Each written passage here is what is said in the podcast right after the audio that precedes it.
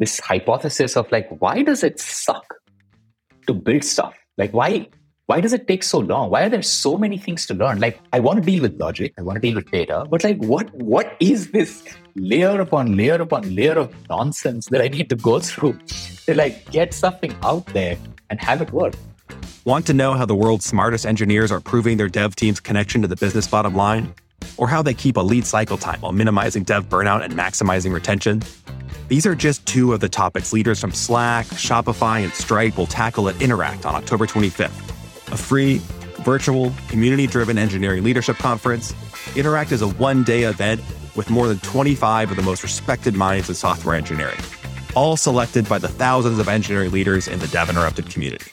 If you are a developer, team lead, VP, or CTO looking to improve your team, this is the conference for you. Go to devinterrupted.com slash interact to register free today. Hey, what's up, everyone? Welcome to Dev Interrupted. I'm your host, Dan Lines, and today I'm joined by Tanmay Gopal, CEO and co founder at Hasura. Tanmay, welcome to the show. Hey, hey, Dan. Hey, everybody. Thanks for having me. Awesome to have you here. Now, we have a, I think we have a really cool show today.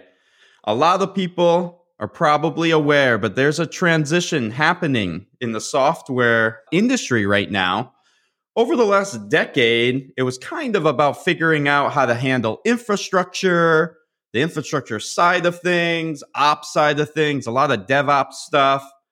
And now, what a lot of people are talking about is productivity, the toil that's come upon developers. Potentially, that's what the next decade will be about. Things like what helps teams to move faster. How can we help developer productivity? And a lot of that kind of stuff is underway, which is it's a concept that me and my team at Linear B talk about all the time. So I'm really excited for this conversation. But before we dive into it, you've had a really cool career and now you're a CEO and co founder. So can you tell us a little bit about your career? You know, how you made it to where you are today and what you're doing sure. with your current company? For sure, for sure. Uh, I think, you know, when I studied computer science in, in, in university uh, and I did my bachelor's and master's and, and I remember while I was, while I was studying, I was inclined to kind of go into research and I, in fact, specialized in computer vision, machine learning kind of stuff that I, that I did then. And, and kind of while I was doing that, I felt a little bit dissatisfied with, with kind of where we are with technology and development. And I was like, man, the amount of impact that we can have with technology, just fixing stuff, right? Big things, small things, it can be so much more. And it's just like, it, it feels hard and complicated to do things. And so what I did after university was I, I, I became kind of a freelance consultant and I said, I'm just going to work with all kinds of people. I'm going to work with research labs and industry, like companies. I'm going to work with startups. I'll work with like old school companies making their first digital product, right? I want to see, I want to see what's up. And I spent the first few years doing that and, and, and, and gradually kind of built, you know, met my co-founder, built like our, built a consulting business. And what we started doing at the time was we started kind of picking up some of the latest kind of technologies. We were, I think, pre like Docker hitting 1.0, Kubernetes hitting 1.0. We were, I, I don't know if folks remember, like uh, in the container ecosystem, it wasn't clear are we going to put multiple processes in the same container or not because like og containers with like LXC stuff you can you can do whatever you want right it's just like a you can run as many processes you want and whatnot but like with the way that we run docker for example we have like a one process one container model and then it wasn't clear all kinds of like crazy things people were doing to get multiple containers to run and then kubernetes came along and we were in that in that ecosystem we were contributing and and as we were kind of observing these transitions happen and working with companies, right, we were kind of like fine tuning this, this hypothesis of like, why does it suck to build stuff? Like, why, why does it take so long? Why are there so many things to learn? Like, I want to deal with logic. I want to deal with data, but like, what, what is this layer upon layer upon layer of nonsense that I need to go through to like get something out there and have it work? And when we kind of took a step back and we did multiple different things. Uh, we built lots of different tools. one of the things that we kind of realized was with just the way that the industry is going, that big unlock to productivity, because ops is getting figured out, like you just said, databases are getting better. I think front end stacks saying more complicated but getting better. You know, like it's like it's like this it'll it'll happen. Like it, evolves. It's getting it evolves, it evolves, exactly right. It has to go through that layer of like explosion to like yeah. become better. But it's right? not that, it's great. not in a terrible shape. I think I think it's, it's not at all good shape. So yeah, and I think it's awesome, right? It's like I, I yeah. people get people get angry about like oh there's a new JavaScript framework every day. I'm like man, listen, do you have one chair like one chair for every room? No, you don't, right? Like you have a different chair for when you want to be comfortable, when you want to sleep, when you want to watch TV, when you want to read a book. That's what JavaScript frameworks are like. It's like, what kind of product do you have? You're the best framework, right? And in this whole space, we were like, the big bottleneck, the big kind of irritating piece is data access. All of these amazing people and developers want to build cool products, but they can only do that if they're able to interact with centralized data safely and, and without requiring the unnecessary expertise that's required to interact with data. How do we bridge that? And so that's kind of where, where, where the idea for Hasura was born, where we said we're going to automate this layer in the middle. We're going to say no to like undifferentiated API development. We're going to have people focus on centralized data and logic. We're going to have people focused on building products and services at the edge. Let them go do that. Let those ecosystems evolve. Let's get this middle piece like automated. And so we built that initial version out. We realized we got very productive with it. We shut down our consulting firm a bunch of us came out. We started Hasura. We raised VC. Uh, we open sourced it in 2018. Uh, became really popular with developers, and and here we are. Right, started like had the commercial project, then a managed cloud service on top that we launched uh, about a year and a half ago. Uh, and that that kind of brings us to today about like 120, 130 people all across the globe. I think we're I think we have people in every continent except for Antarctica. So, uh, you know, good, good spread, all of the joys, all of the. All Who of knows what's going on in Antarctica? That's here. A lot of weird stuff could be going on down there. no, that that's a real yeah. That, that's a cool story, and I've ha- I have heard from a few people, you know, like the data access layer stuff with databases. Like this is a area that needs some love and needs to evolve. Yep. So you know, you picked the the right spot one of the things for for our listeners and I love that you got you you started out with a computer science degree and background. Like that's what a lot of our listeners have as well. And some of them are asking themselves, how do I become a CEO someday? Or how do I start, you know, my own thing? Is there anything that clicked for you or like a special moment or any advice you could give of like, yeah, I was a developer. I had an idea and then something ha- happened and I can be a CEO. Is there anything that happened for you there? So I think it was driven less by the desire to from a, to be a CEO or a founder, and it was more about the desire to like have an idea in the world, right? It's like maybe it's like the like a few hundred years ago, you like this inventor feeling, right? It's like ah, I invented some shit, and like now it's out there right? That that that feeling i think it was i think it was all driven by that. My advice would be i think like three three things. One is make sure you're in a you, you you're in a position where to a certain degree to whatever degree you're comfortable with the basics around you are sorted out right?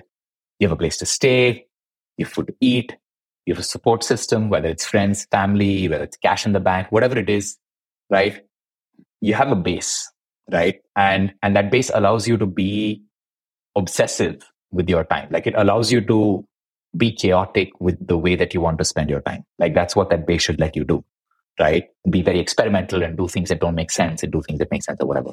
So so one is that. The, the second is you, you want to focus on if you feel that this thing ought to exist and ought to be done, that's the energy you want to tap into. And then lean into that to just make it happen and and and things will move from there but that's like the starting point the the third thing is you've got to be smart about it, it's you've got to have a weird combination of i think being being very smart and reactive but also being really stubborn right so there is there is a core belief that you have about why your idea or work or product or service or anything that you're doing needs to exist, right? You want to you want to keep refining that belief and make sure that that belief is real. But the way that you you exercise that belief, right? The way that that belief becomes a product or a service or the specific feature set and whatnot, you want to be really flexible and reactive and open to listening, right? So so so you, you want to be stubborn about this thing right? But but but you want to keep learning. Because if you stop learning then i mean it's not possible that you know everything on day one. You're, you're not going to have the perfect idea on day one. You're not even going to have the perfect idea after product market fit. Because after product market fit you have to scale it right? After you scale it you're still not done. Because now you're going to have multiple product lines and maybe it's going to become a bigger company right? It's never done it's always just learning and making sure that you're still sticking to that belief in one way right so so those are i think like the three things right strong base like lean into like desire to create a thing and then combination of like belief and being like flexible does that does that make sense i love it I, it makes sense. I think we can just end, end the podcast now. That's it. That's all. Just take that away. No, I and I really like it. I like the last one a lot and you'll only learn the last one once you get into it. But um, yeah, you kind of come out with your original mission that you're fired up for, and you think you have an amazing idea. That mission is going to mold the statement. It does. It doesn't mean that you're. I mean, sometimes you pivot, but like it doesn't mean that you're pivoting. You're kind of just molding that mission as you're learning, and that's you know that's a exactly. wonderful, exactly. wonderful advice. Thanks yeah. for sharing that. That's yeah, and, and and you know you stop thinking about things as pivots. Like pivots are not don't matter to you, right? It's like those are words that like people use from the outside to understand your journey, but you don't think mm. of your journey that way. You're like, yeah, whatever, pivot, pivot doesn't matter, right? I, this is what I need to do. I'm going to figure out the best way to do it. That's it.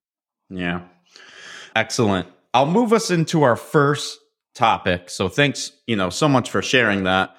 You've said something like you know, a quote, in terms of development, the last decade was spent figuring out operations. The next 10 years is about figuring out features and productivity, which is kind of what we opened with. But can you explain what you mean by that? Yeah, I think the last the last 10 years of what we've seen and you know obviously like like last 10 years next 10 years are all like these are all like fuzzy numbers right but just to anchor our thought process if you think about the last 10 years it's a lot of it has been figuring out are we really deploying to the cloud?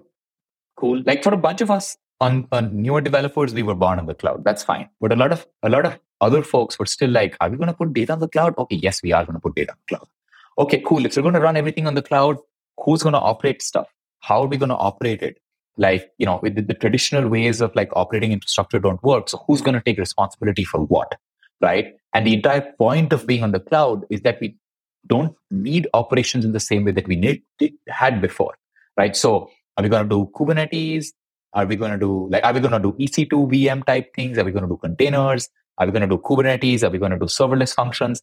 We've now kind of, we've kind of realized what the sweet spots are. We're like, okay, cool. Yes, containers make sense, but nobody wants to manage containers. How are we going to manage those containers, right? Like who's going to take, like these, these decisions have gotten made and we've kind of leaned into it, settled into it. We've like, yep, CI/CD is a whole thing. DevOps is a whole thing. It's really fought for velocity. Like we've understood those interface points between developers, DevOps, operations. That's become clear. Uh, the way that we're thinking about our infrastructure, the way that we want elasticity, the fact that we want things to be consumption based, like that's it's those bits have gotten figured out. But all of those bits were essentially an implementation detail to actually building a thing to actually building a product or building a service or building an API that was actually providing business value, right? Uh, and all of this was in service to that implementation. This decade now, we get to start focusing on basically saying what matters is actually building that. Now it's it's it's an increased level playing field for everybody in terms of the operation capability, especially because of consumption based pricing. Building anything is as accessible to anybody. It doesn't matter what your initial budget is almost, right? I mean, of course it does, but like it sort of doesn't because it wasn't possible a decade ago to build a simple API that says, you know, sums two integers and gives you the sum, right? And an API endpoint that just does that. You send it, a, you send it two numbers, it sends you a response and you scale it to a million users. You couldn't have done that. You couldn't have done that a decade ago. You, you could have just like written two lines of code and have that work for millions of people, but you can't today, right? So that kind of, and you can today in a way that your pricing scales up too, right? Everybody's kind of leaning into that idea of consumption based pricing. So, so as that level playing, as that, as that playing field for, for building products and for operationalizing product has become more level for everybody. What now everybody is thinking about or has to think about is how quickly are we building a product that's actually valuable and useful to our customers, right? Like, how do we get to market really fast? How do we ensure that we're iterating with our uh, consumer base as quickly as possible? That's where all the focus is, right? Because that's where business is, that's where business value is. That's how you're going to capture people. Look at what happened with Netflix and Disney recently, right? We all thought like, okay, Netflix has nailed it. They did so much amazing infrastructure, Netflix, AWS, everything, right? It's cool. They've done amazing work in the open source community. They keep doing it. Disney, you don't even hear about, right? Like, what is Disney's latest open source project that is like a big deal? It's not. Guess who has the most number of subscribers in the world? Disney, right? Mm. Like a bunch of the op stuff figured out. Now it's about best content, right? That became the streaming wars. This is happening across the globe. So now everybody's just thinking about how do I get my dev teams to be productive if we're building, if we're, if we're depending on technology to provide value to our users? What tools do I need? How do I get them to be educated? How do I get them to uh, be able to kind of design as quickly as possible? How do I get them to collaborate as effectively as possible? Right. And, and the rise of tools that we see if we're in kind of the front end ecosystem, you'd see Vercel and Netlify, right? It's very interesting. Like a whole bunch of us who are using tools like this, we love using tools like that. But sometimes you look at Hacker News and you're like, people talk about Vercel and Netlify and everybody's like, yeah, what's new? Nothing's new. There's not, not no, no great, no, no new shit happened. It's all the same, right? Like, yeah, it doesn't matter. I can, I can, I can do what Vercel is doing on my own box on a VM and on my own server and it's cheaper. No, that's not the point. The point is that we made a whole bunch of developers independent. We let them independently control the destiny of their product by deploying and changing and iterating and scaling the way they want to with their product with that kind of thicker edge change that has happened, right? That's just one example. So all of these, all of our focus is kind of becoming more about productivity. And, and I think that's reached a stage this decade where it's bubbled up to engineering leaders and budget owners, right? engineering leaders are now like, yep, I need to have a budget for dev productivity. Right. That that that is a thing now. Like that's a thing that maybe I didn't care about earlier. I just hired engineers. Now I don't. Now I need to like think about productivity tooling. Like it's a whole category of like my budget that I think about. Absolutely. I love your example of Netflix and uh, Disney. That's like so true. And it's funny because I recently actually went back and read the Agile Manifesto So I checked it. So if we, one thing I've learned in life is everything goes in cycles or everything moves in a circle. So if you go back and read the, the Agile Manifesto, what they're basically saying is like, we don't like the way that features are being developed. That's what they were kind, kind of saying. Yeah. Like our output feature wise. And I started, when I started being a developer, it was more like right when that was coming out. So I didn't work in waterfall, but it was like the beginning. So it was like, hey, we don't like our feature productivity. We built something for a year and then we're told our feature sucks. And now we have to, so that's what it's about. So that was like before DevOps. Then DevOps came and it was like, okay, we want to build features faster, more iteratively. We don't have the tooling to support that. So now there's like the DevOps era. Now we're back again. Yep. Now we're back to, okay, let's go back to what we call productivity, feature productivity, yep. developer productivity. Yep. We have the infrastructure to move super fast. Yep. And that and, and and that's the era that we're in again today. Yep. Exactly. Um, exactly. And you're totally you're totally right because I see it at, at Linear B all the time. Engineering leaders are being asked about efficiency, especially with some of the economic downturn right now. Efficiency we call it developer experience. I have a budget for efficiency. How productive is everybody? Is there any, what are the current bottlenecks? They're a little bit like the data at Linear B. You, you know what it says actually? It says two things. Everyone can deploy to production really, really well now. Mm-hmm. Most teams. I mean, if Correct. you're like, Correct. you know, modern, Correct. like deployment, we're good. And it actually also says there's pretty good efficiency in coding time. Like there's tons of tools that help develop. There's like tools out there that will tell developers yep. what's the next line of code you should probably write. Yep. Actually, the middle the middle area we're struggling a little bit. That's actually the era area of uh, I have a change that I'm offering to the mm-hmm. team. Can someone review and accept it? Mm-hmm. So we're we're struggling mm-hmm. there. But um, yeah, I think you're you're totally right. This is we are entered the era of productivity, feature yep. productivity, happy customers. Yep. It's a good place to it's be. An amazing, it's great. a good place to be for consumers, right? They're like, yes, finally, yeah. like people are going to get off their butts and build useful shit for me. Thank you, right? So uh, everybody's everybody's yeah. happy. So if this decade is all about, let's say that it's about more of the feature side. Yep. Oh, and I have like a, another example because like in in our product today, we have all the data about your development mm-hmm. pipeline. Mm-hmm. So mm-hmm. where where are things efficient? You know, like I said, coding time, PR. But the other thing that we've added over the last year or so really well is back to are your features being shipped? Yep. are they being shipped yep. on time? And like combining yep. those two together, that's what everybody wants, right? It's like a, another example. But okay, let's so let's say that in in long terms, like the next 10 years about feature productivity, developers are ones that create features. What do you think the changes that are happening to support this new era? Is it, you know, I don't know, just give like more full stack developers, more people that are focused on product, other stuff? Like the, what comes to mind to you? I think it's I think it's mostly the it's mostly a change in like it's the change it's the change in expectation that's mm-hmm. driving everything, right? It's like the change in expectation, which is like, well, we need to build a good product and we need to build it quickly. That's what's, that's the most important thing. Yeah. So that's the expectation change. That expectation change is like powered by the fact that we've gotten our infrastructure, operations, cloud, scaling, database stuff like figured out. That is now kind of mm-hmm. then, that, that is kind of now, I think, incentivizing and increasing what I want to call, I wish I had a word for it. I want to call it like edge developer or product engineer, right? These are developers and engineers that they, they, they wear two hats. They understand how to build a good product and they understand how to assimilate input from the product side, from users and from product really, really well.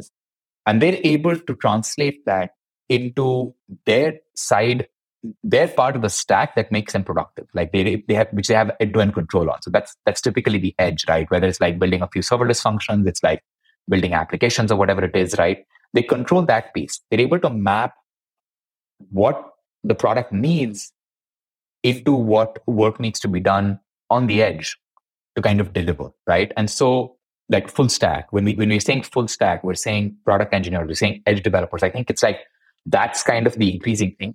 And the third is, of course, that this is a far more accessible method of software engineering, right? Like one of the things that I hate about that I hate about like the ecosystem that we're in is that there's a lot of elitism sometimes, right? There's a lot of like, oh, you're a front end developer, whatever. Like, you know, like that, that, that there's this, sometimes there's a latent attitude of that, right? It's like, it's like, no, no, it doesn't matter. Like you are an implementation detail to the front end developer that's actually providing value, right? Like, like all of, all of, all of the back end experts or whatever, right? Like, no, you're useless. You're all just implementation detail to that person to ship, right? And I, and I think like, I think I was a front end developer. Right? And I, I don't know, I don't know, I don't yeah. know if you face that. I think it's actually changed so a lot, funny. but like it was there, right? It was there, and sometimes I still see it. I feel like punching people when I when I see their attitude. I'm like, no, right? Like there is a value, that's that's like like like that's what we need. I loved it to be honest. Yeah, no, of course. I I, I, I, I, felt like I was like a uh, product exactly. owner. Exactly. Is what I was. Exactly. And because I was the one that could say, like, hey, this is yep. weird. I'm gonna do it this yep. other way. Like I knew yes. the customer. Yes. So and, it was great. And now today we're finally at that point where you now actually have all the tools to control your destiny yourself. You're not blocked on anybody right? If you have access to data and it's secure and it's performant and you have access to the edge stuff, you're done. There's no performance and security like impact that that can be negative from what you're doing. So you're just like, cool, let me just go ahead and do what's best for the customer, right? That's where most amount of value is. And I think like that the change in the ecosystem that we're in now also is that this has made software engineering a lot more accessible, like building products more accessible. So now a lot more people can yeah. build products because they're like, cool, I don't have to like know nonsensical stuff to get work done. I need to know tech to get work done. And I need to know what work needs to be done. Like I need to understand the user. I need to build a good product. That's what I need to understand. And that's like, I think that's more real. Like that's more real, right? And that allows us to like, I'm hoping that we move from like, I think we were 30 million developers or something today. Like we get to hundreds of millions of developers yeah. by the end of the decade. That, that would be amazing, right? Like that, that would, that would be what, that would be an amazing world, right? Like everybody, like almost everybody can just like write code and build products and it's small or big or it's for their community, it's for their friends, it's for the a small problem that they think needs to be solved, right? Whatever, doesn't matter. That would be an amazing world. Yeah. Right? That's a cool, cool concept. Because I mean, if you, as you go back in time, backwards, the barrier to build something cool yep. was higher. So, like, being a software developer was like, I don't know, maybe like, yeah, I know how to be super performant. Yep. I know how to scale yep. databases. Yep. I know how to write optimized code. I, I know how to do, you know, write. And like, that's all obviously important. But like, as you're saying, some of that's getting abstracted away. Maybe 20, 30, 50 years from now, you wouldn't even call it that. I'm a, I'm a product builder or something, or I'm a product exactly. engineer. Like I have the best exactly. ideas and I can implement them because scaling thing, everyone can scale something. That's like a click of a button to scale exactly. something. It's more like who can help the most exactly. people or who can solve exactly. the biggest problem. Right. And that's um, and that's that's um, best that's what's good for the world, right? We need people who spend time genuinely understanding each other our, our, problems and solving for it. That's what we want. Like that's what we want, right? That that what that's what makes the world better. Not yeah. like Well, I think it goes back. I wanted to make a comment about your career so again, like software de- developers listening now, and let's talk about your career. One advantage that you have to become the next coolest co-founder or CEO, since you're usually hands-on as a developer, that's what you do. You're also very hands-on with the problem set, meaning you experience maybe the problem. If you're going to create maybe a company like yours, I can feel the problem and now I can go solve the problem. Use that as an advantage mm-hmm. for yourself because not everyone in the world gets to experience a, essentially problems yep. like you do. Um, so I just yep. want to encourage, yep. 100%. encourage that. So you mentioned an edge team. Let's just like take take a minute. You talk about centralized teams and edge mm-hmm. teams. What's the difference and how do they work together? Yeah, that's a, that's a good question. It's a it's a slightly controversial, it's a, it's a slightly contrarian point of view. So imagine we did have the baggage of like the last 20, 30 years, right? A lot of the kind of way that we do development has been shaped by how the industry and technology evolved from the initial days of databases and applications, you know, whether it was Oracle or, or DB2 or SQL Server and mainframes and like applications and desktop and then HTML, Java web services, then API services, and then like this this kind of like Jamstack kind of thing that we have today, right? It's like it's all it's it's evolved. But imagine that it was just fresh today. Like just forget everything that we know about technology, like the legacy parts of technology. But like if you want to build a banking application, you want to build a banking app, and you're like, I want to build a mobile app. I have some money in my bank account. I want to click a button. I want that money to be transferred to somebody else in their bank account. Cool. What do I need? I need a, I have a mobile phone, but I have an app experience here. Other people are going to have an app experience. They're going to look at their current balance. They're going to find a person, a friend, and they're going to pay them money. So I'm going to store data about people, their balances and their transactions. That's going to be central. So I've centralized stuff and I have these applications, right? So what, what mm-hmm. today stops me from doing exactly this? Why can't I just set up a database use use, use, use a nice modern database, use something like Postgres. It's super easy to use.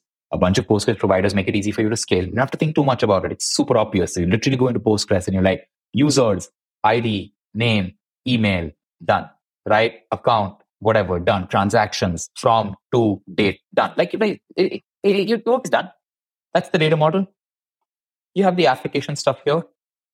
Why can't these product developers just write against that database? Why do we have so many steps that we go through? Like, why do we have to start building an API that is then has an API gateway? The API has to talk to a database thing, and I have to learn how to write like Node.js, JavaScript, Rails, PHP, Java to figure out how to make it work with Redis. I have to figure out like a bunch of like I need expertise in in in setting that up, right? And the way that it talks to system and security, security. right? Like yep. it's why why is this middle piece even there? Like my work is here on the product, and I know I have some centralized data that needs to exist. So so when I think when I think about the world, like if if if we want to get to that end state, then the way I think about it is that this middle layer is solving only two genuine problems. Everything else is like us architecturally like taking one call and having one opinion and my opinion is better than your opinion, your opinion is better than my opinion kind of stance. But really, there's only two fundamental problems.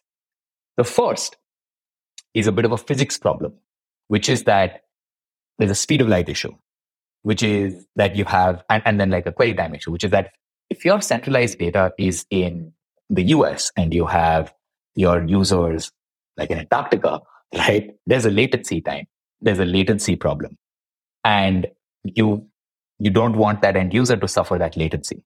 Right. So there's there's like there's an there's interventions that need to be done manually to help fix that.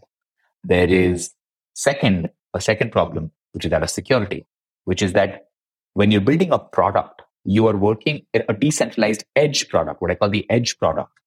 You're working in a security context that's different from a centralized security context because the context on the product side on the edge is a user's context, not the organization's context. So because of that, you can't securely run some pieces of logic or interact with data directly. You, you, you can't just do like a select star from accounts and like insert something into transactions you, you, because you're in this context. So the layer in the middle all that this layer needs to do is to arbitrate that performance and security context. If we can arbitrate that performance and security context and make that automated, then we're back to the world where you build product and you work on centralized data, right? So you work on centralized data and any centralized logic that needs to be central because of a security concern. This layer in the middle solves for all performance security problems. It has to have an, it, it solves for authorization. It solves performance. It solves for like million concurrent requests hitting a database. Database is slow. Things need to be cached at the edge, whatever. Like this mm-hmm. middle thing has to automate that.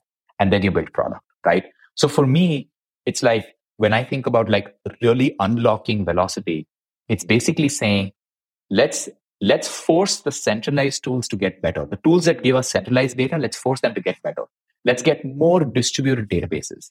Let's make databases do more work for us because databases are not database is supposed to be like help you convert your mental domain model into data. That's what a database is, right? A database is not a file. A file is a store of data, but a database is not a store of data. A database is supposed to be a store of your domain model. This is a very unpopular opinion. People don't like saying that domain models should be data models. People don't like saying that because they've been traumatized by 20 years of database not scaling. But actually, databases are supposed to store your domain models because otherwise, what's the point of a database? Otherwise, you chuck shit into a file. The reason why I create a user model is because I have a user domain model. I don't create a CSV file where I store random data, right? The database is supposed to get better at modeling the domain. That's why we have an explosion of new SQL databases, of graph databases, of time series databases. Because what these databases are doing is they're modeling our domain better. So we, we want to make that part of the ecosystem better. We also want to make the product part of it better. And then this middle piece, we just want to automate, right? So that's like what I call like centralized, decentralized, and then connecting the middle, which is kind of the automation where like where our work at Hasura, where like things like GraphQL, etc., become really helpful in becoming that middle layer. So, so that's how I think about like what the next big kind of unlock direction is. Am I am I making sense? The lives of developers are about to change for the better, and listeners of Dev Interrupted are getting early access. Gitstream is the free, revolutionary tool that allows developers to focus more on the craft of code and less on things like toil, rework, and bottlenecks. When Linear B found that 50% of each development cycle was spent on PR idle time, we knew something had to change. We realized CI CD alone wasn't enough. We need to shift even farther left to fix the PR process with continuous merge, and we're doing that with Gitstream. With Gitstream, we can solve the PR idle time problem, ship code faster, and make us all happier as developers. To get your early access at Gitstream, Dev Interrupted listeners can sign up at gitstream.cm. That's G I T S T R E A M dot CM. Yeah. I thought you were going to tell me we should all focus on moving faster than the speed of light. I think we should That's all true. focus there. That's true. That's like 2020, 2030. 20, 2020, 2030, we were figuring out productivity. Yeah. 2020 to 2040, we're like, let's just go faster than light. Let's just fix this. yeah. yeah. So uh, I mean, I, I totally understand your your perspective, and it makes sense. Also, some of the traumas that people have experienced with databases, but you know, we got to evolve. And our last section here is around what we've been talking about, which is unlocking velocity.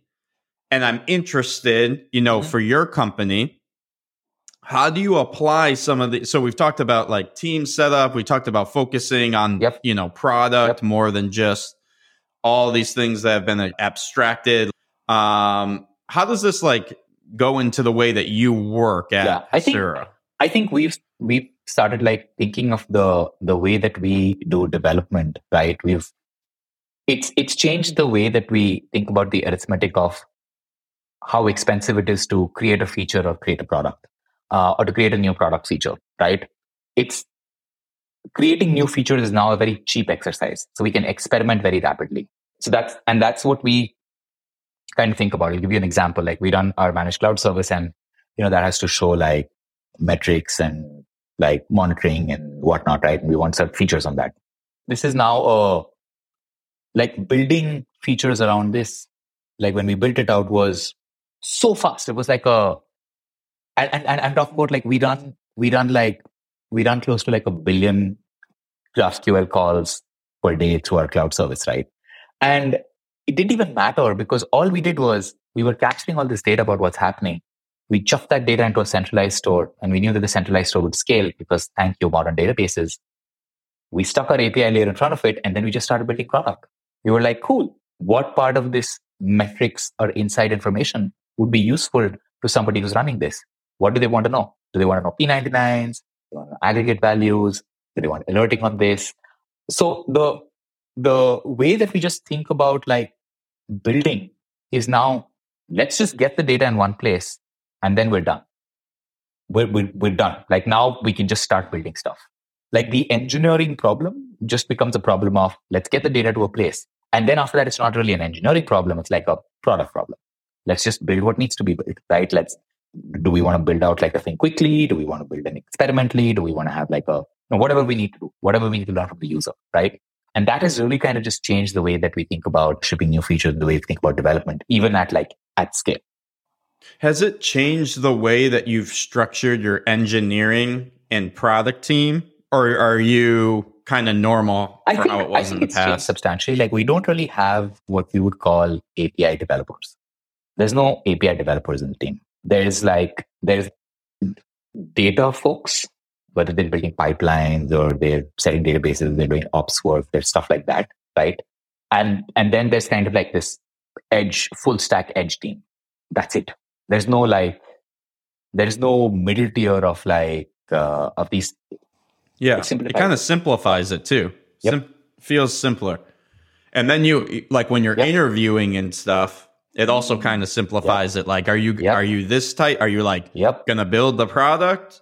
Or are you gonna help us flow right? data? and then ex- exactly and What then like do you know even the orientations of people start to become very useful right because sometimes it's not about like just the skill of a software engineer it's like how well do you fit into the kind of team and the kind of company that needs to do a certain kind of work right? So especially being on the full stack side you you, you you're able to kind of select for people who are oriented for like let's build product fast let's learn let's win or learn right? It's not like a win or fail thing where we spend like six months or a year building something amazing and then it doesn't work right? It's like more iterative like you you you you you get people who are more geared that way automatically. So that ends up being a very nice side effect too.